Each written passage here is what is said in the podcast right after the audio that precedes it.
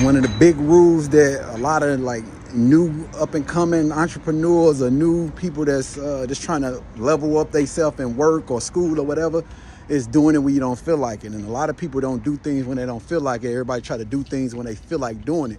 But the big key to success is really doing it when you don't feel like it.